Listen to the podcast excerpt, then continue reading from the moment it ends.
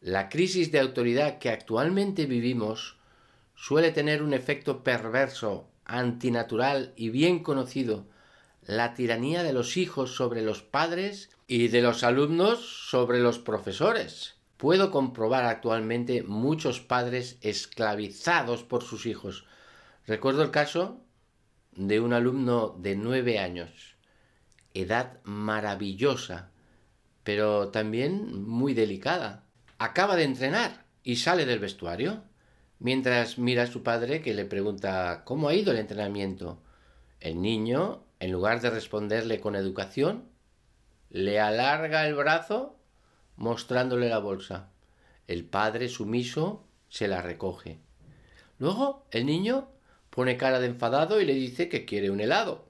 El padre, sin pensarlo dos veces, saca dinero del bolsillo mientras el niño, en ese momento, pone carita de niño mimado.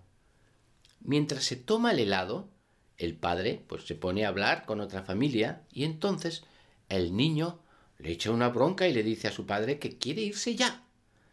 El padre rompe la conversación para salir disparado con su hijo con la bolsa a cuestas. La historia puede seguir, pero ¿a dónde vamos a parar? ¿Qué podemos exigirle luego si está acostumbrado a mandar y a tenerlo todo en su mano, sin esfuerzo alguno? Los niños llegan a nuestras manos con unos hábitos de conducta insuficientes para encarar con éxito su aprendizaje. Cuando la familia educaba, nosotros podíamos encargarnos de enseñar. Ahora la escuela debe hacer las dos cosas y el resultado es que no hace ni una ni la otra bien, porque quien mucho abarca poco aprieta.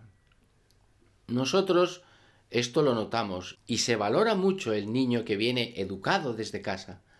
Tenemos prácticamente el 50% del trabajo hecho y somos capaces de conseguir buenos resultados aunque no tenga unas grandes cualidades como futbolista, pero pone esfuerzo e interés por hacer las cosas bien.